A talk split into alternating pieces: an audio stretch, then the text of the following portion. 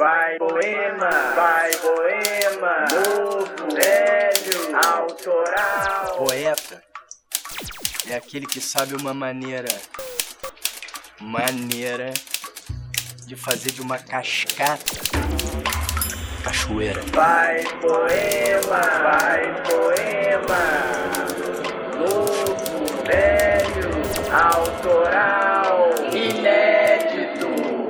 Vai poema, vai poema. Programa Vai Poema, com Amora Pera e Pedro Rocha. Programa número 2. Perguntas. Dúvida, indagação, interrogação, questionamento, questionamento exame, arguição, estudo, estudo, investigação, observação, perquisição, pesquisa, prova, revisão, verificação.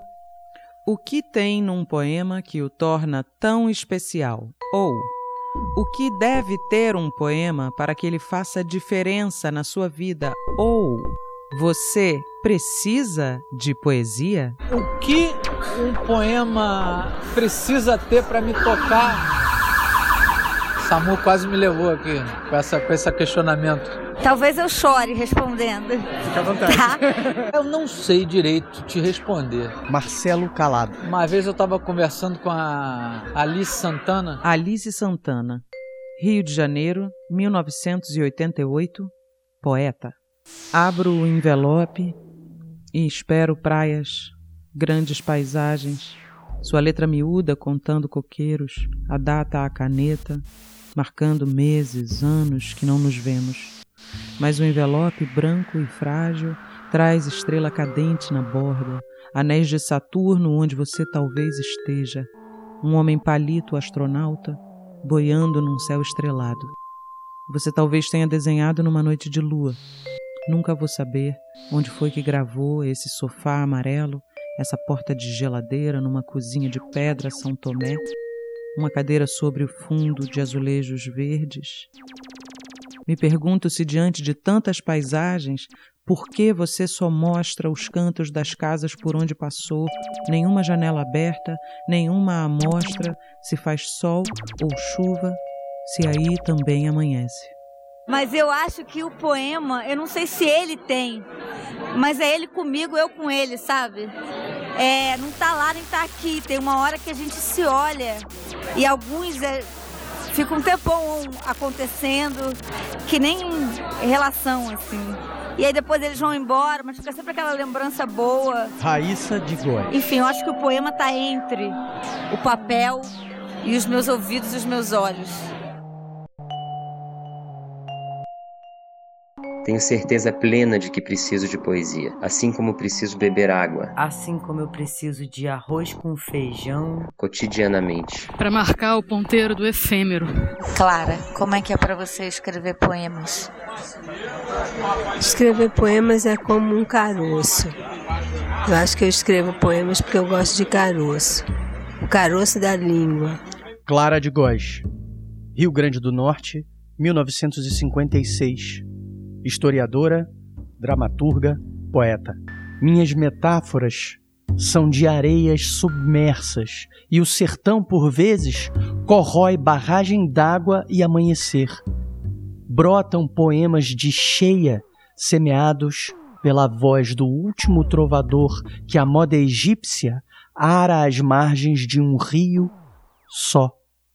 Acho que a poesia é o meu canto de trabalho, assim, no sentido de que é aquilo que, ao mesmo tempo, me dá alguma leveza, algum ritmo para para viver o cotidiano, para fazer os, tra os trabalhos braçais e, e enfrentar as coisas difíceis que a gente tem enfrentado, acho que aqui no Brasil, né? Mas também é o que evidencia isso, né? A poesia, ela não, não apazigua, né? Júlia Tavares. Dá alguma leveza, mas escancarando as questões. É uma coisa engraçada porque durante muito tempo eu era um cara que não lia poesia. Mas muito tempo mesmo, até, sei lá, 28 anos, por aí.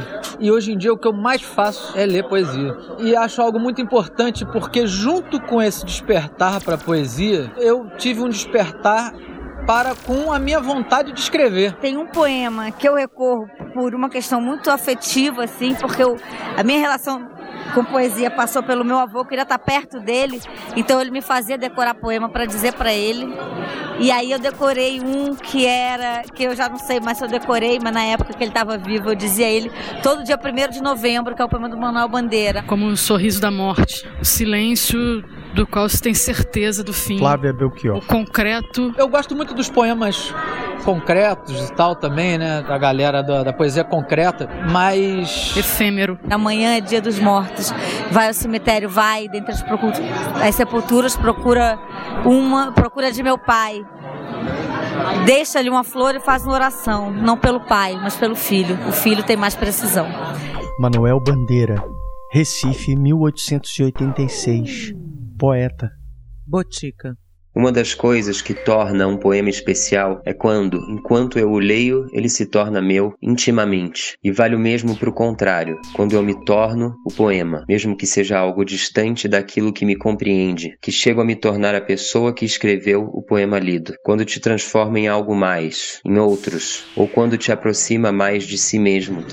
É, os poemas que mais têm mexido comigo são os poemas que ou exigem de mim um outro corpo na vida ou me apresentam um outro, uma outra possibilidade de vida, uma, um outro, uma outra possibilidade de corpo, né, de existência, de quando muda a minha relação com o meu corpo, isso num poema, gerando eu acho confusões, que é quando eu fico mais, sensações inomináveis através é, de amálgamas sinestésicos. Ele, assim.